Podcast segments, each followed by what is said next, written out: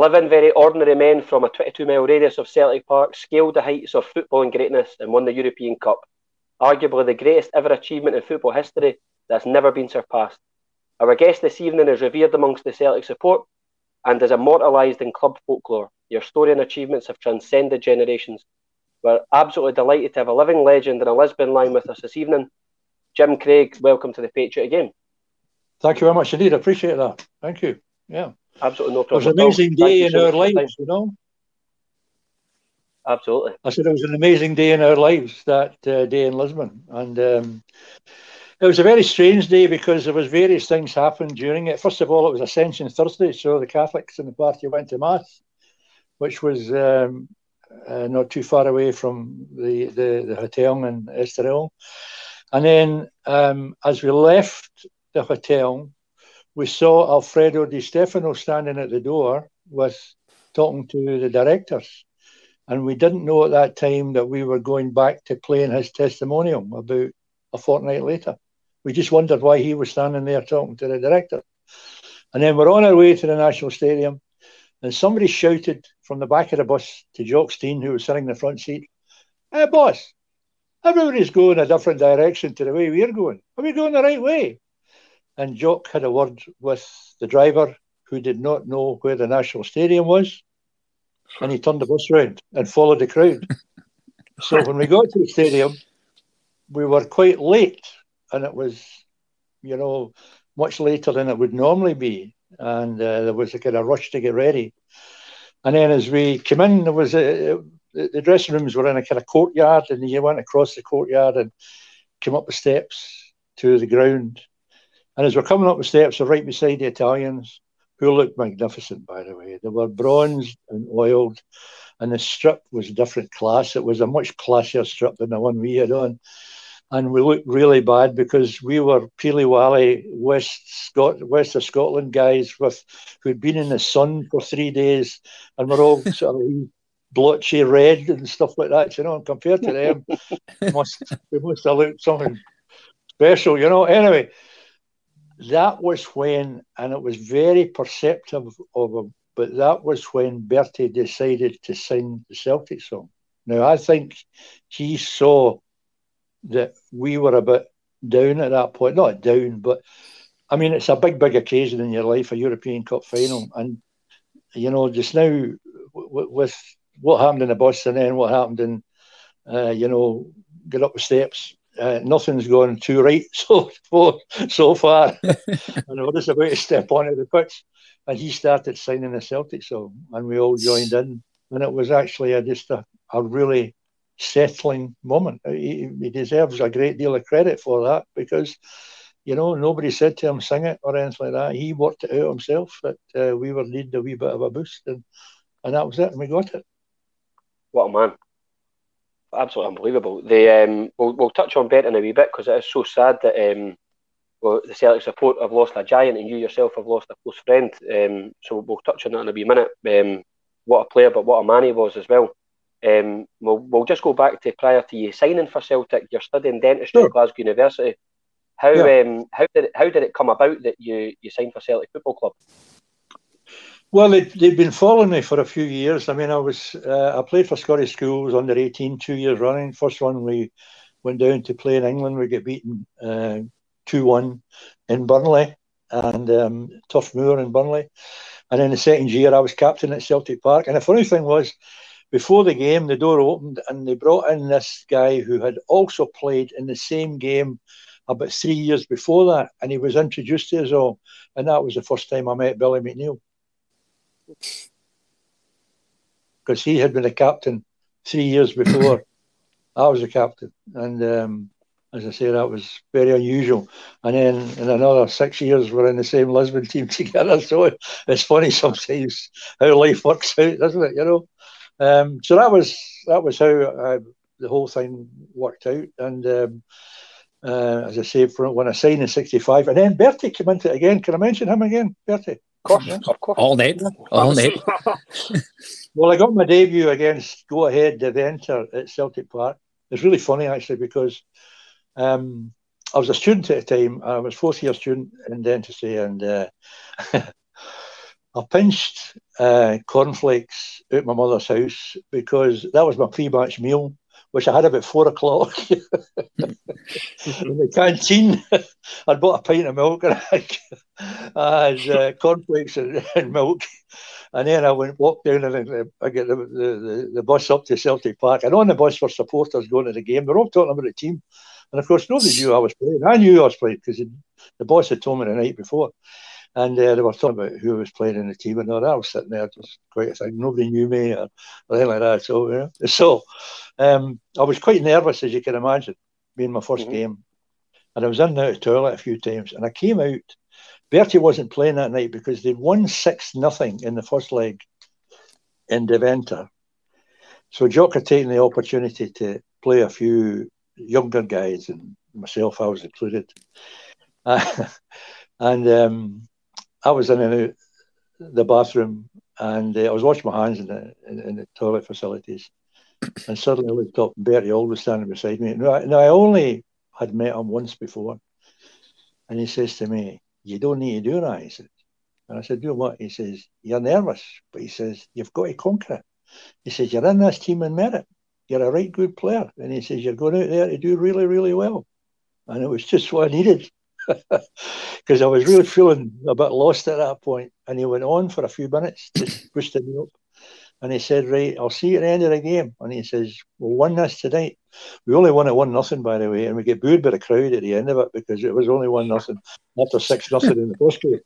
But um, that was I, I, was always grateful to him for just giving me that wee kind of pep talk uh, before the game, and it was very typical of Bertie that he would have noticed something like that that I was you know, nervous, and and uh, it, it was good for me because it made me do the same kind of thing for younger guys as the years went on. I was always very aware of looking around the dressing room and seeing how people were reacting when I was more experienced player, and, I, I, think I was able to help uh, more than one, you know, at, at times like that. You know, um, uh, so uh, I'm always grateful to him for that. Jim, just you mentioning Bertie there, it, it just seems like the whole team at that time um, was just packed full of characters, um, but also you just came across like very humble men. Um, did, did you all click right away? Like, was there any feeling um, at any time when you joined that like you were entering something special? Like, did you get a feeling that the men you were playing with were like the real deal and you, you what they achieve what you've been on to achieve? No, I, there was some. No, we already had a graduate playing for us. John Cusley was a Spanish graduate, so he was already in the team. But John had been brought up in Lanarkshire, where quite a number of the guys came from, and I was a Govan boy. And uh, the only one that was another Govan boy was Joe McBride, and uh, two of us were quite pally. And um, uh, that was a great uh, help. Joe was a great help uh, to me as well. But uh, the the moment that made life easier for me was we're doing a five side, and I gave the ball to wee Jimmy, and he, he miscontrolled it, and then he turned around and he shouted to me, "What kind of pass was I give anybody?" And I said to him, instinctively, "If you killed it first time, you'd have been all right."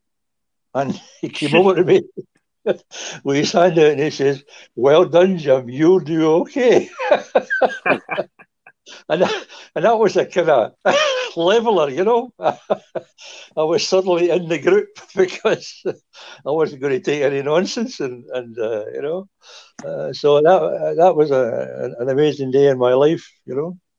Uh, talk about I was talking about coming to the team, and as Lee was touching on there about feeling something special. The big moment a lot of people talk about was winning the cup in '65, and people say it was like the springboard for going on. But did you guys as a team feel kind of after winning the cup, oh, we have a chance here of going win the league the following year? Because obviously Celtic hadn't won the league for something like 12 years before that. No, I think the 65 game was a very important one because, you know, Jock had only come in in the 6th of March 65 and a few months later won his first trophy and it was a big one too, you know. Um, and, and, and I think that helped him as well as all the players to suddenly get a trophy under this new manager. Uh, I wasn't in the team by that time because I'd only signed in the January and they played the cup final in, in April and I didn't make my debut until September. But um, it was a big moment for the Celtic players and the support as well, because it had been a long time since, you know, a trophy had come there. 1957 League Cup was the, the last time that, you know, a trophy had arrived at Celtic Park. And it was it was a difficult time to be a Celtic fan because, um, you know, other clubs were doing quite well and we weren't. Yeah. It's well documented about the sort of characters that you said in the dressing room and the camaraderie. And the fantastic thing I think about the Lions is the fact that, as I said in the introduction, it's kind of transcended generations. So there's the stories are as relevant now as almost were back in '67. Generations post, I almost feel like they know the team and they know the characters, and there's it's sort of carried through history. Is there any particular yeah. story of a player that sticks in your mind on any trip or any game where you thought it sort of it, it sticks out as sort of indicative of the person or the, the team itself? Well, I can tell you one about the boss. The boss used to come first of all, and uh, it would be a big game, and uh, in the dressing room we stripped in order. You know, goalkeeper, right back, left back, so on and so forth, right around the team. And uh, Tommy Gemmell, who was right next to me, would say, "Here he comes, Cairney." I, I was, by the way, I, I, was always Cairney when I was playing football. There was a series in television called "This Man Craig," and John Cairney played the lead. So that was me. I was always Cairney. In fact, some of those guys don't know my Christian name, by the way. All right, I'm just Cairney to them, right? and, uh, he uh, he says, Cairney, here he comes, here he comes, here he comes. And Jock would come over and put his feet up on the bench between the two of us and say to us in a quiet voice, Could I just remind you two gentlemen that you are defenders first and attackers second? Okay. and that was the message getting across, right? And it was quite true. If you were the two or three on your shorts or your back, you're a defender. And that's one of the problems Celtic having just now is that the defence is not quite as strong as it might Absolutely. be. And we talk about the guys getting forward. Well, that's not their job. First of all, their first job is to be a part of the defence and make sure that you shut the goal up so the opposition can't score. And then once you've done that, then you can maybe come forward and, and do it. But that was his way of just a wee reminder that the two of us were, you know, just the, the defenders first and attackers second. I can still picture him saying that to me, you know. but Tom was a great lad, you know, and uh, bloody scamp, by the way. But I mean, it was just a good lad to deal with, you know. And um, I roomed with him for years, and uh, I'd come downstairs, and the boss would say to me, "Where is he?" I says, "Boss, what do you mean, where is he?" He says, "I says he's your player. You look after him." Where is he, Cairney? I says, "Well, look, boss." I come out of the bedroom at the same time as him. I come down the lift at the same time as him. I've not seen him since. So I don't know where he is. All right. Oh, I told you to keep an eye on him. I said, This man is the same age as me, boss. Why am I keeping an eye on him? You're the man in charge. You keep an eye on him. oh God, he was he was some man, by the way. Oh God. Uh, well, I'm not going to that. yeah. But he was good fun as well, Tom. Yeah. In fact, the whole team was good. You know, there was nobody that didn't join in things, and and um, you know, you, you, you, there were a lot of moments that were good fun, and you know, different areas, just different things happened, and you can't bring them all to life just when you want to bring them to life. But but there, you can, I can assure you that there were a lot of great moments. You know. Yeah. Well, I can tell you one about Bertie. He um, we're playing in, um, in New York against Eintracht Frankfurt, and um, he gave me a terrible pass, by the way. Right, the guy came in and tackled me at the same time as the ball arrived and flattened me completely, and I stood up and I let out a volley there, right. And he put his hand up in the air, say, he says, "Sorry, Cairney," you know, but I could see he was laughing as well, you know, at the same time because he was only, you know, doing what he normally does. Anyway, from then on, for the rest of the first half and the whole of the second half, every time he got the ball, he hit me with it. And it was always accompanied by the wee shout, Is that one all right, Cairney? That pass okay, son? right? For the whole of the bloody game. And I was and I was bloody knackered. I was I was getting to the stage where I was hiding behind folk to keep out the bloody road, but he still found me, you know. oh dear. Yeah. Good fun. Very good.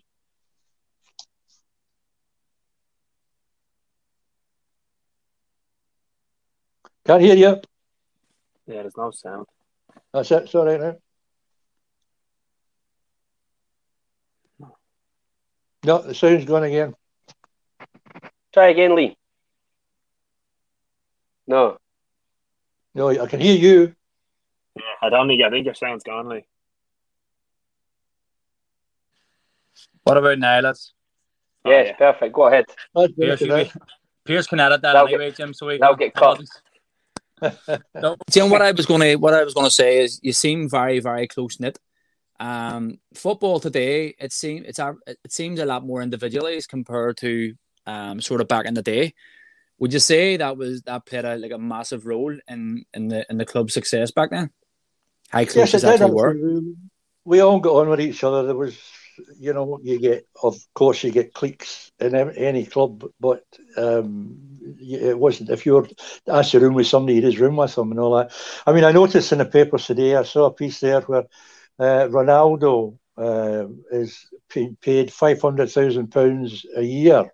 No, five hundred thousand pounds a week. Manchester um, United now. That's a nonsense, isn't it? Absolutely Really? nonsense. How can you justify something like that? To be quite honest, you know. And uh, uh, I mean, uh, if it's and it seems to be quite well known that he's on that kind of stuff, so you can imagine some of his teammates will not be too happy that he's earning as much as that, and they're obviously not earning. They're earning well, but they're not earning that kind of stuff, you know. And um, we didn't know what anybody else was getting, and it didn't really make much difference because the wages were not very great at the best of times. Uh, you know, when we won the European Cup, we got a bonus of fifteen hundred pounds, which after tax came to either, depending on who you speak to, seven hundred and sixty-four or seven hundred and forty-six. And I believe that a year later, when Man United won it, they get something like ten thousand pounds a man and a pension for life. You know, so you're always in the shadow of England um, because the money is always bigger down there, and that's why managers were not too happy. Scottish managers were not too happy with their players going to the international teams because they would hear the wages they were getting down south and No. and be upset by them and all the rest of it, you know. And um, I presume it's still the same nowadays. Yeah. Yeah. Jim, you just mentioned there about the bonus. I, I just heard this story. I think peop other people have heard it as well. I just like to know if you could confirm it. There was a rumor, a story that I heard that you guys were on a uh, a bonus as such from Adidas to wear their boots in the final, and people just painted on the three stripes onto their boots in the final. Is that true? We did get money for it. We got a vast sum of thirty-three pounds for wearing the boots. So it was hardly worthwhile. No. And um, before the game, uh, I was trying to get asleep in the room and the door opened and Neilly Mochan walked in and says to me, You're a bloody nuisance. I said, Why? He says, Well, we've just signed a contract with Adidas to wear their boots for the final tonight. And he says, You're the only one in the, in the team that wears Puma. So he says, Where's your boots? I said, They're over there. He says, I've got to take these boots away. I've got to find some black paint and paint out that white flash that's along the sides. Then I've got to find some white paint and paint in three stripes along each side. You're a bloody nuisance, he says. and, and I was lying in the bed thinking to myself, I wonder if Inter Milan are having the same problem. so there you are, Eh. thirty-three pounds. That was it. Change days. A wee Well- question for you, Well, Jim. The in relation to uh, the team that you played in, which is obviously so synonymous with Celtic's history, and uh, it's obviously very well known that the team wasn't just that weren't the great personalities; they were actually a phenomenal team. You were a world class football team. Who, what three players that have played since '67 for Celtic do you think would have complemented that team, or indeed got in the squad? So from '67 to the present day. Yeah, well, in the first place, um, there is nobody who has played since then that would have replaced anybody in the team because the great No, thing about that, that was it was a team that complemented each other. Yeah, We had a good, a good goalkeeper. We had a back four that worked well with each other. We had two midfield players and in Auld and Murdoch that controlled the play, and we had forwards that could score goals. I really don't think there's anybody who could come into the team that would have improved it uh, in any way. But we've had, you know, quite a number of good players since then. You know, Danny McGrain, starting with the year after that. There's a story for you, by the way. Um, when I first went to Celtic Park, I got myself a car after a few months, and um, we were joined by a little guy from Edinburgh who I thought was a lazy wee bugger, to be quite honest, and uh, didn't do a great deal of work. And I used to run him to the station afterwards, at uh, training, so he could get the train back to Edinburgh. And his name was Graham Souness. and then couldn't make the grade. Before I got married, I was living with my parents in Cardonald in Glasgow. And I used to go along past Ibrox Stadium and uh, beside the big flats opposite Ibrox, I would pick up Kenny Dalglish and take him up to Celtic Park. And then once I got married, I lived in Bearsden, northwest Glasgow, and I would pick up Danny McGrain at Canniesburn Toll in Glasgow and take him to training. Now, what do these three great players have in common? I was their chauffeur and I passed on some useful information. they must have listened to me. they do so well. Uh, so I would say that Danny would be, you know, you'd, you'd include Danny, you would include, um, oh God, uh, Chowdhury. Yeah, um, Henrik, um, you'd obviously give a mention too. Um, you know, there'd be a number of players that you could say would have been uh, getting a chance of getting in the team, but because it's a team, and people mm-hmm. forget that about football, it's a team sport. Everything mm-hmm. must complement each other. If you're getting attacked down the right hand side, the left side of the, of the defence goes over to cover, and the right side comes in to cover the middle. And if it comes down the left hand side, that reverses and goes as well. And that's really, really crucial. And and I and I think nowadays I I get a bit concerned that we don't do cover as well as we should. I think mm-hmm. our fullbacks Definitely. sometimes are a bit too far forward. And when the opposition attacks, they're in no position to help very much. And um, that just seems to me somewhere that uh, we could improve a wee bit. But I'm not in charge, so the manager's got to look at that, and if he's happy with it, then fair enough. You know? No, you're spot on correct. We've spoken about that a number of times. That the, the, the teams obviously the, there's a making a decent team and they're on a right trajectory, but sometimes they're defensively a bit naive. They, they, they press so high up the park that when they get countered on, they're they're, they're so far out of their shape. It's unbelievable. We can see yeah. a few cheap goals. I don't think they'll find it easy at the weekend, you know, because uh, I mean, uh, I mean, they're, the record they're a big team. Yeah, but Dun, Dun, St Johnstone have risen to the challenge twice last season mm-hmm. and, and yeah. won two trophies, you know, and I don't think you can ignore them completely. Um, uh, I do a weekly column for the, the Daily Record, and um, I wrote it this afternoon. It just shows you how your life can get screwed up sometimes, right? I wrote it this afternoon because I did not think for one minute that Rangers would bring in Giovanni Van Bronckhorst two days before a League Cup semi final. So I finished the flaming fine and I left it downstairs and uh, I said to my wife, um, she said, you, you sent it? I said, no, no, I'm going to leave it for a couple of hours and I'll just, uh, I'll, I'll, I'll re-edit and all that. I'll come back and I'll put on my phone and they've signed Giovanni Van Bronckhorst. and I can rewrite the second part of it, you know. Typical bloody Rangers upsetting my day one way or another, you know. upset me on the park or upset me off the park. Oh, yeah. so anyway, when I sent it, to, me all I last year. It, I sent I sent it to three different guys at the record, and uh, and I sent them a, a, piece tonight, and they were all killing themselves laughing about it. You know, I'd written all that stuff, and then had to half it and say, no, no, the top half is fine. The bottom half will all have to be changed to somebody else. You know, uh, uh, it's an interesting appointment, though, isn't it? You know, it's um, because um, it is. You know. Uh, we'll see how he does, but um, I mean, it must be a hard job for him, right? He's coming in, obviously, um, at a bit of a crucial stage of the season. It's a semi-final. Mm-hmm. You know, it's a big game. Um, sure.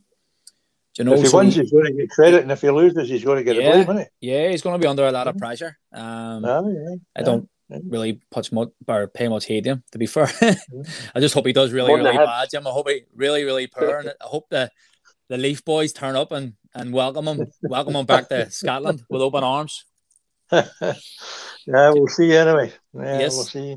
Yeah. Jim, what I always sort of wondered, my grandfather, who's obviously um, was obviously God rest him, a massive Celtic fan, he always mentioned the fact that ma- not many Celtic players um, during the sixties got many Scotland caps. Was there a feeling at that time? Did you speak um, amongst yourselves as a team about that, or no? Because everybody knew the problem. The problem was that um, the Celtic support tends to support Ireland rather than Scotland. So if they pick too many Celtic players for the Scottish team, the crowds would drop because the crowds wouldn't come and see them. So, I mean, I get one cap.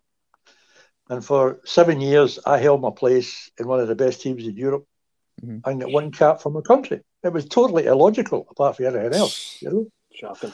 Um, Bertie gets three. And, uh, and I mean, it was just that that's my reading uh, of the situation, but I think that's uh, was the case that they didn't want to. Have. Now there was a classic case.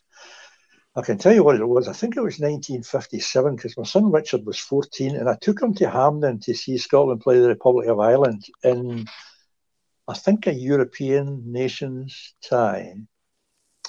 Anyway, when I went into the ground, um, I was a bit surprised to see so many Irish fans standing around there. And then it dawned on me I was being really thick because they were Celtic fans and they were there to support the Republic of Ireland. So the teams came out and the Scottish team was thoroughly booed by the guys who were wearing the green and white. the captain of Scotland was Roy Aitken and he got a real he got a, a, a real boon, and he was the captain of Scotland, and um, playing with Celtic at the time. Uh, dead on. The Celtic Rangers thing in this country is just a really strange, you know. And I think that now he's gone. I think Steven Gerrard, in some ways, will. He obviously did well at Ibrox, well enough, you know, he got the, the trophy that they needed, and but I think he'll be quite happy to be in the Midlands, to be quite honest, you know, because you know, there's, that, yeah. there's bits of the Celtic Rangers but you can well do without, you know. Um, mm-hmm. Jim, I would just like to, I know we're kind of half an hour in now, just we've only barely touched on it, but just talk, take it back to the 25th of May in Lisbon, and I, I'm probably sick of talking about it, the, the penalty, but see that when the penalty happened, was there a fear, like even knew ahead of time, oh, I don't want to be the guy that gave away the penalty? Can I just ask you, are you a complete bugger or are you just occasionally? All the time. Sorry. I, like to, I like to know the background of things, you know, before, you know. Anyway, um, so, um, the, the, the referee made the decision. Personally speaking, I think it was one of the worst decisions ever in international football. Not only a natural, but fun as well. So you can realise why he did it. no, what I did was, um, now it sounds dead strange, and when I say this to people, they think that you you don't think like that during the game. But believe you me, you know, you've got to think during the game. The guy was a Cappellini was a a, a left-footed player, um, and he was going down the inside right channel. Now he was going to come across to his left foot at some point to have a shot at goal because that's what left-footed people do. Same as right-footed people; they want to be mm-hmm. on the good side. So I merely ran across his path. I deliberately ran across his path because stopped him going any further And um, I thought to myself, a referee will give an indirect free kick, which is a non is a non-event, isn't it? I mean, very seldom it comes from a, an indirect free kick. And I was absolutely astonished when he gave a penalty. And uh, at half time to me, uh, the boss said to me, uh, "Forget it, Kenny. Just get on with things. You're doing fine. Get on with it." And I said, "That's fair enough." And um, I wasn't all that upset or anything like that. And then a time, a time up, he says to me, we were having a drink uh, afterwards, and he says to me, it was a chancy tackle, Gary. I said, aye, but come on, but would you have given a penalty? He says, no, I'd have given an indirect. I said, well, that's what, that's what I thought as well, indirect free kick. Well, penalty it was. And um, I've gone through my bloody life known as the guy who gave away the penalty. Funny enough, my father um, had not wanted to come to Lisbon because he thought that Inter would be too strong for us. And I'd bought him a ticket and I'd bought him a seat in a plane. And he only decided on the Sunday before the Thursday that he was coming. So when I gave away the penalty, he was sitting up, and I knew where he was sitting, by the way, because I'd seen the ticket and I knew where it was. Right? And when I came out, I waved to him up there. I never, I never saw him. I waved to him. You know, right? he turned to my uncle Philip, who's my godfather, who was with him, and he says, "I've come all this bloody way to see that." and, and I think he he was having second thoughts about the fact he was there. However, oh, it all worked out in the end. And he said to me he'd been worried afterwards about being known as the man, as the father of the guy who had given away the penalty kick, which had cost Celtic the European Cup. And I said, Well, Dad, could I just say that I had a bigger problem? I was that guy. So don't your bloody problems, all right? Yeah. Jim, yeah. But it was a bit of a shocking time, and um, in fairness to myself, I'm not somebody who gets too upset by things. So um, I was able to come back, and, and as I say, uh, you know, did a and then laying on the goal for for Tam yeah. was uh, pretty good. I, I tried it before with Murdoch, and he he took too long to control it before hitting it. But um, Tam was right on. He says to me afterwards, by the way, he says, Cairney, did you hear me shouting? I said, Of course I heard you shouting, by the way. He says, I know, I was just wondering in case you hadn't heard me. I said, Tom, your granny in Coltness heard you shouting, by the way. he was screaming his head off. You know? And what I was waiting for, and see the next time you watch this game, you'll see what I mean. If you see me standing with the ball, and I'm just taking my time because I'm waiting for somebody to move from in front of Tam to in front of me. So he's got the opening. And it, and it took quite a long time for somebody to come across. And eventually, the guy who was right in front of him comes over to my side. And of course, then there's a space in there. And I pass the ball and get hammered it through. And people say, no, you couldn't have thought of, what I said. Of course, you think. You, you don't go through a game not thinking.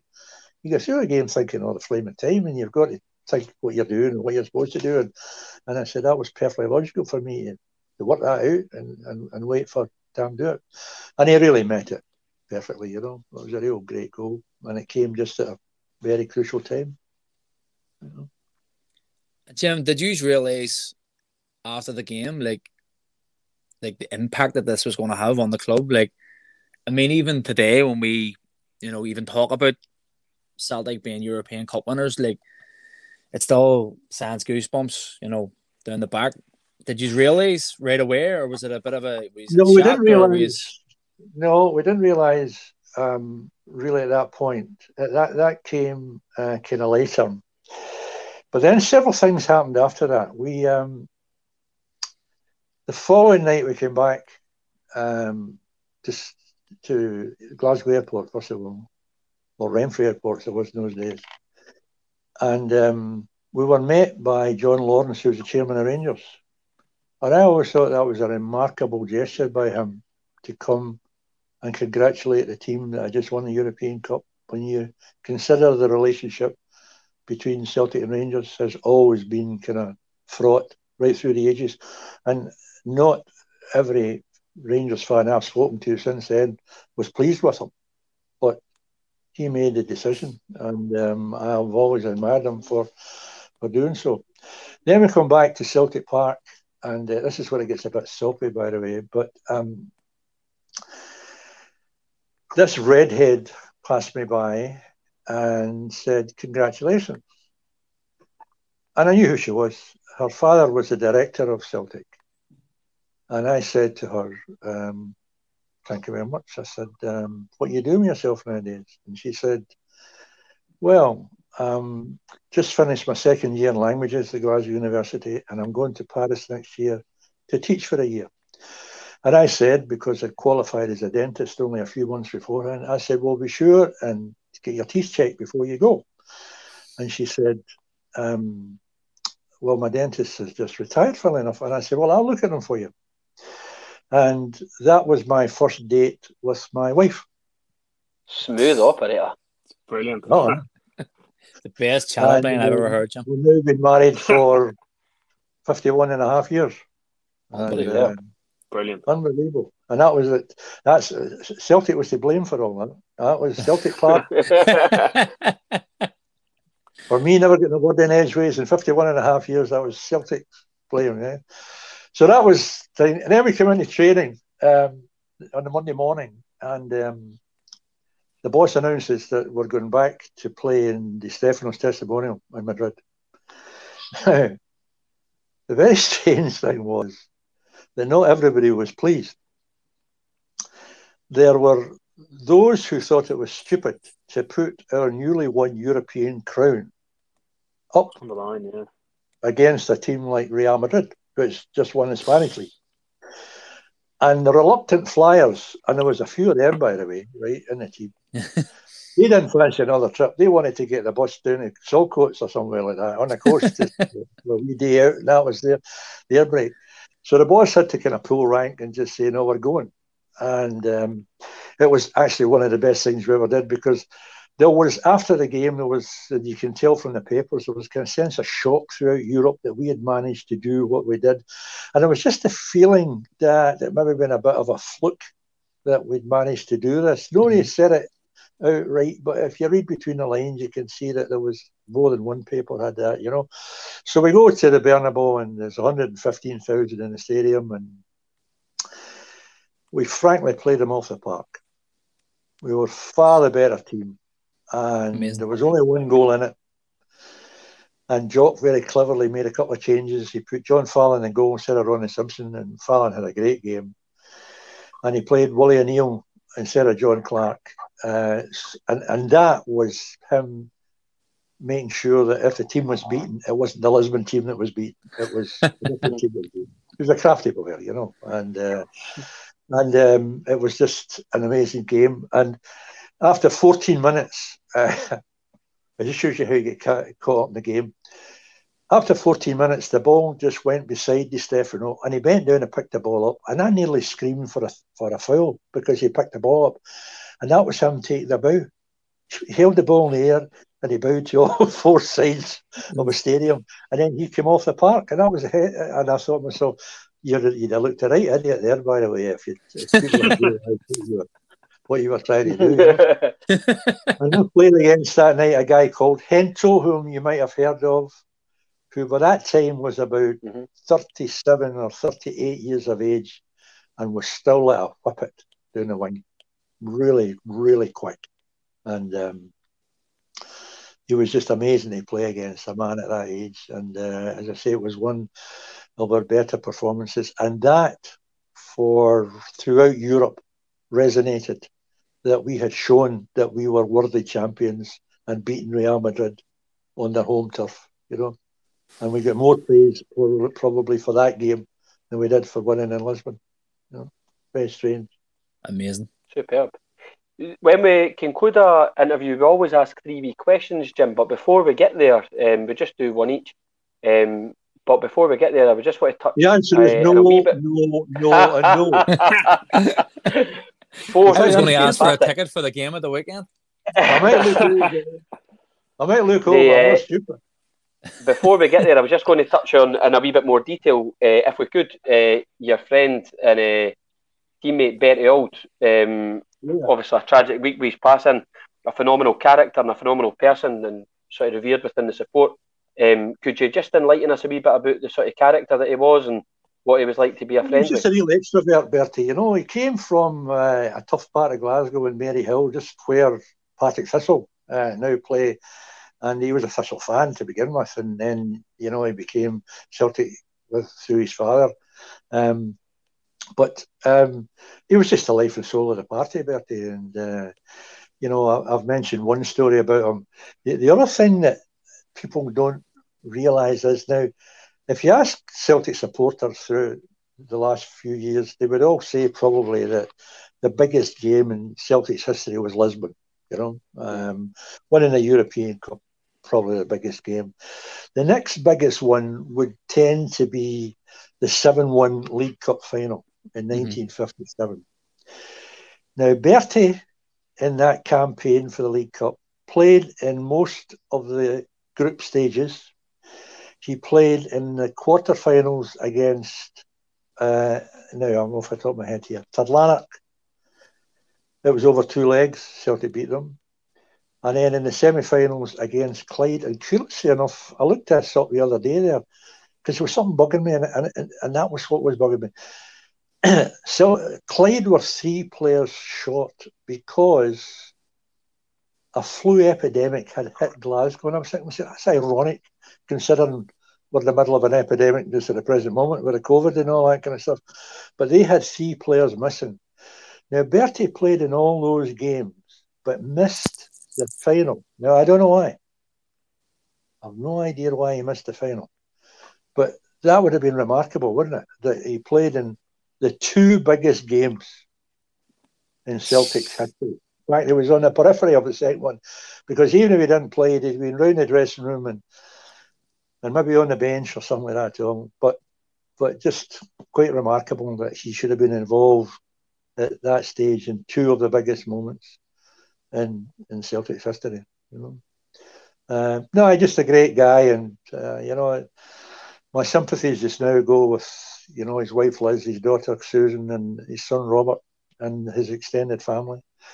And um, I hope God is good to them this week because it'll be a tough week going up to his funeral next week. And um, uh, but just a real good guy and an easy guy to go on with, and uh, you know, um, full of fun, and a really good player as well.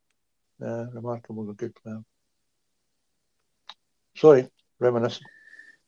Beautifully put, Jim. Um, and just blown away by it. You know, just seeing it. I know when Lisbon Lion, a friend of Bertie, Auld speak about him is um absolutely mind blowing. I know I can speak for the lads. Just to hear it is um unbelievable. Um, there's been play golf at Seamill, and we Jimmy never played, you know. So you'd you'd hit a shot, but look, it's right down the middle of the fairway, you know, and you'd start walking towards your goal. And this red-haired midget used to run out from the bushes and pick your ball and throw it in the nearest bunker and then run back into the bushes again. was always was that after the brandy, Jim? he was he was always getting threatened to me by you know probably going to kill him you know uh, another one that was good fun you know he said to me one day uh, we were paired up for training and it was uh, uh, sometimes all we did was running and we were doing uh, 50 yard sprints 50 yard walks 50 yard sprints 50 yard walk we did four laps of those by the way right it's boring as sin but anyway in between, we're having a conversation. He says, How are you getting on with that Latin, Cairney? 50 yard sprint. Latin. He says, Aye. I said, Well, Latin. 50 yard sprint. He says, Well, all the lectures at university on Latin. I said, No, no, no, in Latin at all. I Told you that. Oh, he said, That's another 50 years, but I well, Latin. Oh, I said, No, no, no, no. Oh, could I? He says, God, that's amazing. I never knew that. It's amazing what you learn. Thanks very much. That's okay. oh, good man. Right. Oh, there. I know it's some good moments, you know. Good memories. Willie O'Neill. Have you heard of Willie O'Neill? Yes. He Yes, used to own yeah. Well, this fascinated me because Willie was, when I went in there, most of them had nicknames, right? Some I could work out. You know, Ronnie was Feather. Now, I could work that one out, by the way, right? he was older than everybody else in the bloody team, you know, so that was okay. Tam was TG uh, or Tam. I didn't have anything else. Murdoch was Chopper as the result of an injudicious tackle at some time in his early days at Celtic Park. But we're down at Seamill one day and we're dribbling around a few cones and then shooting for goal. And we're just, the lawn was just beside the seafront. There was a wall, and then the sand was the other side of the wall. And Bobby lost his balance as he went through. he kicked over a couple of cones. He kicked the last one right over the wall. And, and Joe Steen says, Would you look at Sam B. Allison over there? Now, Sam B. Allison was the Glasgow demolition contractor. and that was so that was Bobby had a new nickname, was it known after that Sam all the time, right? now McNeill was Caesar, not because of Julius Caesar, because of Cesar Romero in Ocean's Eleven, who had a hat like the one Billy bought, and that was why he was Caesar. Uh, Luggy had got a kick to the ear one day during the game, and the trainer had come on and wrapped bandage right around his head, including his ear, and it kept unraveling. And the trainer keep, kept coming to the side, and, and uh, having to do it up again. So he was Luggy because of that, right? Jinky, obviously, was Jinky, you know. Stevie didn't have a nickname. Stevie Chalmers didn't have a, a, a, a nickname at all. Willie Wallace, who had a kind of hoarse voice, was always known as Wispy but he shouldn't be known as Wispy because his full name is William Semple Brown Wallace, WSB, and he was Wisby when he started. And that's what he should be called, Wisby, no Wispy, right? 30, 10 30. Now, um, I was broadcasting for BBC one day at uh, Celtic Park do you remember when it, there was a gallery? There was a kind of gallery thing suspended from the jungle. The, the BBC yep. camera used to be on. You know, I'm up there with Barry Davies, who was the commentator, and we're waiting for the game to start. We're waiting for the game to start. We're just watching the warm up. He says, "Jim, I've got to ask you a question." He said. I was talking to Bertie Auld earlier on, and somebody called him 1030, but that doesn't rhyme with Bertie. And I said, well, it, it does if you're a Glaswegian, Barry, because you don't say 10.30, you say 10.30. And that mm-hmm. does rhyme. And he just shook his head and he said, I will never understand you people.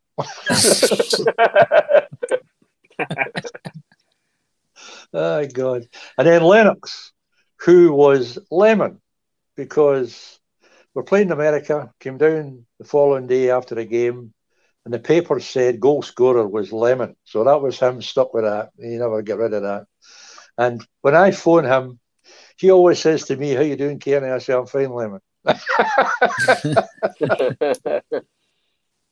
mean, I know we're Bobby and Jim, but no, no, we we stick to the original names and see that, you know.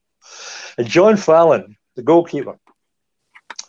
Now he was one when I start when I started working all these ones out, and then I couldn't get Fallon's at all because he was known as Peter, or in Glaswegian Peter. And uh, I, one day I was running with Bobby Lennox doing the 50 yard sprints, and I said, I've got to ask you something. And he says, I can't 50 yard sprint. Uh, Peter, why is he called Peter? Oh, aye, right, 50 yard sprint. He says, Peter Brady. I said, Who's Peter Brady? He says, The Invisible Man. And right enough, do you remember that at all? There was a series in television called The Invisible Man, and his name was Peter Brady. And I said, Why is he calling Peter 50 yard sprint?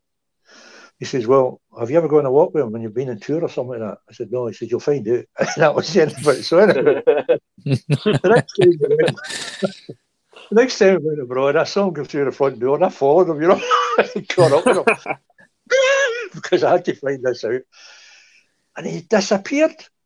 One minute he was right beside me. I turned to look in the shop window and I turned back and he was away. He was there And that was why he got the name Peter Brown. He just went into another shop, but he just he disappeared.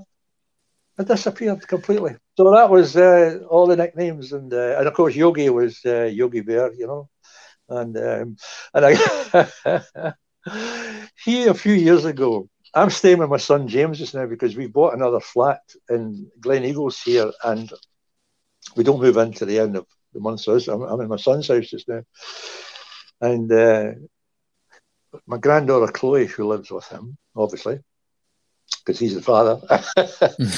um, she was out one day with me, and I took her.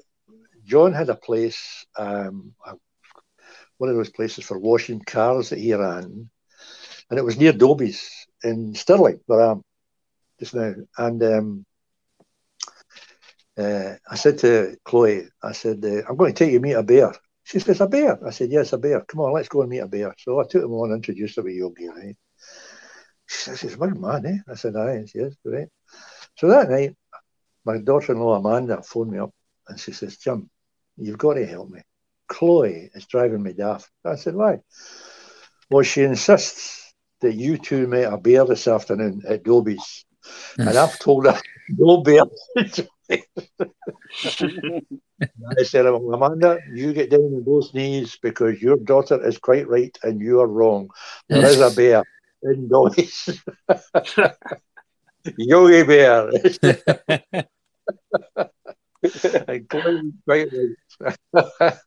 oh, dear.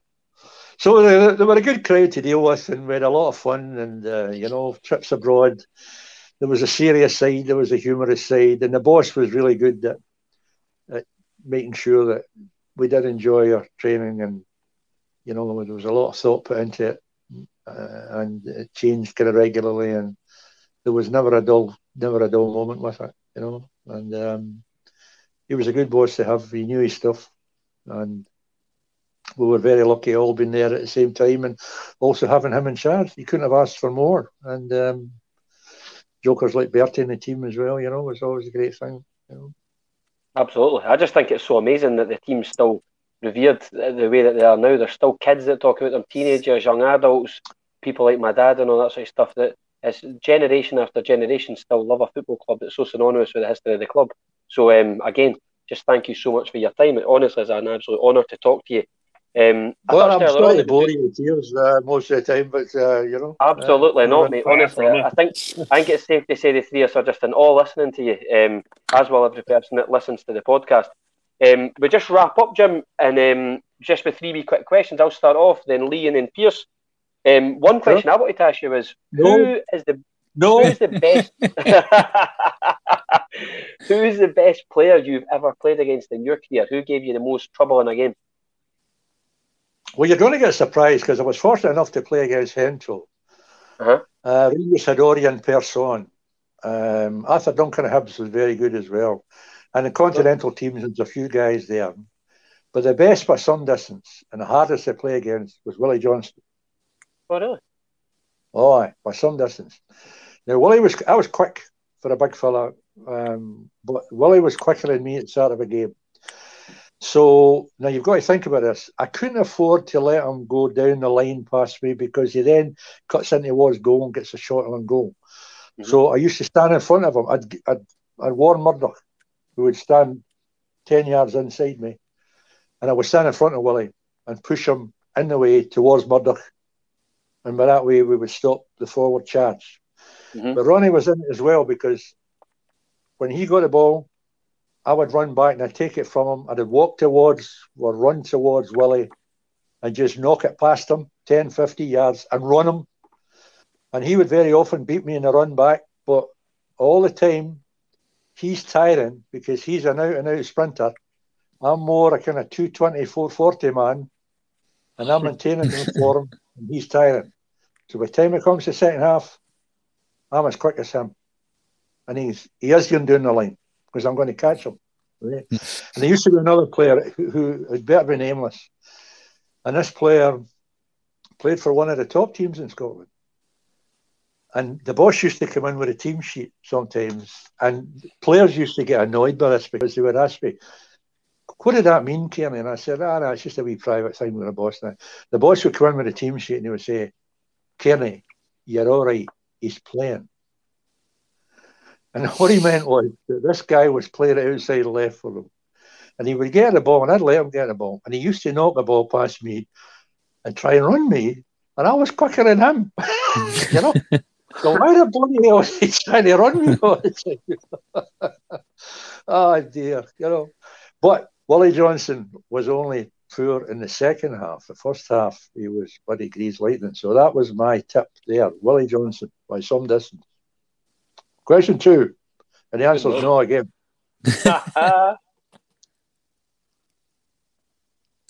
Jim, I'm going to ask you um, a very sort of obvious question. What what is what does it feel like to be a Lisbon Lion? What does it feel like to be a Euro- European Cup winner for Celtic? It's been a real privilege to go through my life as as a Lisbon Lion because um, wherever I go, I am recognised as a Lisbon Lion, and I've been always very, very proud of of being so. Um, my oldest son Mark is in New Zealand, and um, I go and see him uh, if possible every two or three years. Although we're having a problem this year with COVID because they're having a bigger problem than we are, and uh, yeah. they've shut everything down over there. And I really want to go next year because Mark is um, uh, no next year, uh, 2023, because Mark will be 50 then, and I'll be 80, and our birthdays are not far away from each other, so it'll be nice to, to meet up with them at, at that particular time. But um, no, it's always been a privilege to go there. And the last time I went across to New Zealand, which was last year, a year ago, uh, 2019, 2020, and um, uh, I, I, did two functions. I did one in Auckland, in North Island, and one in Blenheim, which is South Island.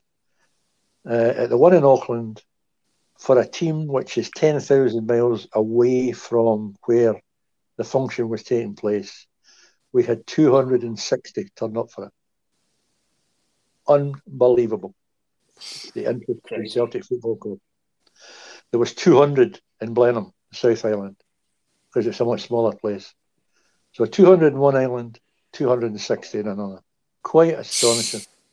And I was, I did a couple of presentations and I, and I took questions and I must have been on my feet for the best part of three hours. Just people wanted to know things that happened at different times. Celtic, not just my time there, but previous generations, and and you know, right back to the early days.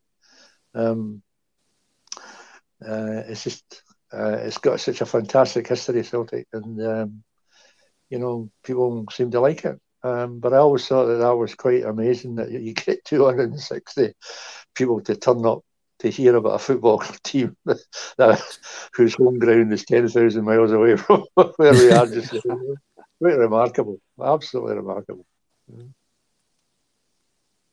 And then finally, Jim, firstly, just to echo the other lads, it's just been like a privilege to speak to you, and I really, really appreciate it. But my question would be just with, with the exception of Lisbon, if you could replay one game you played for Celtic, which one would it be and why? 1969 Scottish Cup final, we beat Rangers 4 0. You can't have too many of them. that was um, that was a, a, really great day. The biggest crowd I'd ever played in front of 129,870. And um, we just played really well. I was up against Örjan Persson, and uh, who was a good player, but I was quicker than him. So that was end of story if you're quicker than somebody, that you know, you know straight away because you know that his job is to try and get past you, and if the fullback's quicker than you, know what you can do about it, you know. And uh, I had a great game against him, and we scored early doors, and that was the day that Billy McNeill scored a goal, and he wasn't picked up by his immediate opponent, who was Alex Ferguson.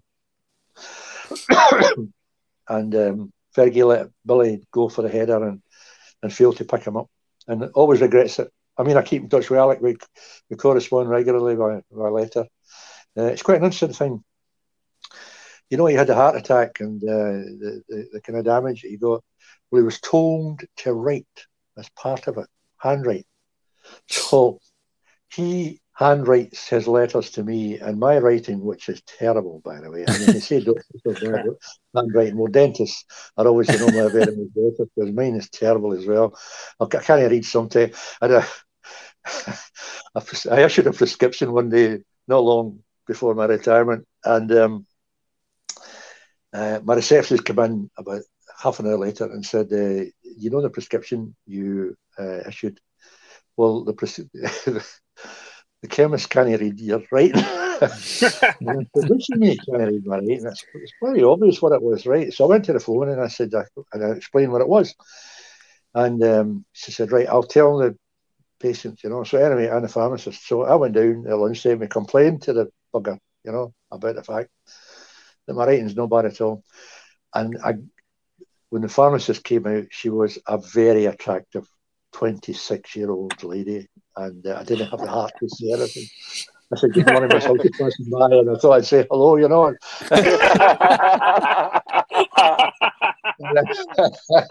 I just had to let it go, you know, because there's no way I'm going to be brutal to somebody as pleasant looking as that, you know. So, yeah. to speak to you, gentlemen. Thank you very much indeed. I'm sorry for boring you. Honestly, not Jim. at all. Honestly, the, the pleasure, thank the you. pleasure was all of us. It's a name Thank we'll you never so much. forget. Thank you very much. It means the absolute world. Thank you very much, Jim. I remember the answer is no, no, and no. All right.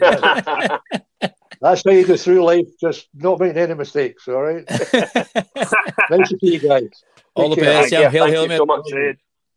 Bye Bye bye. bye now.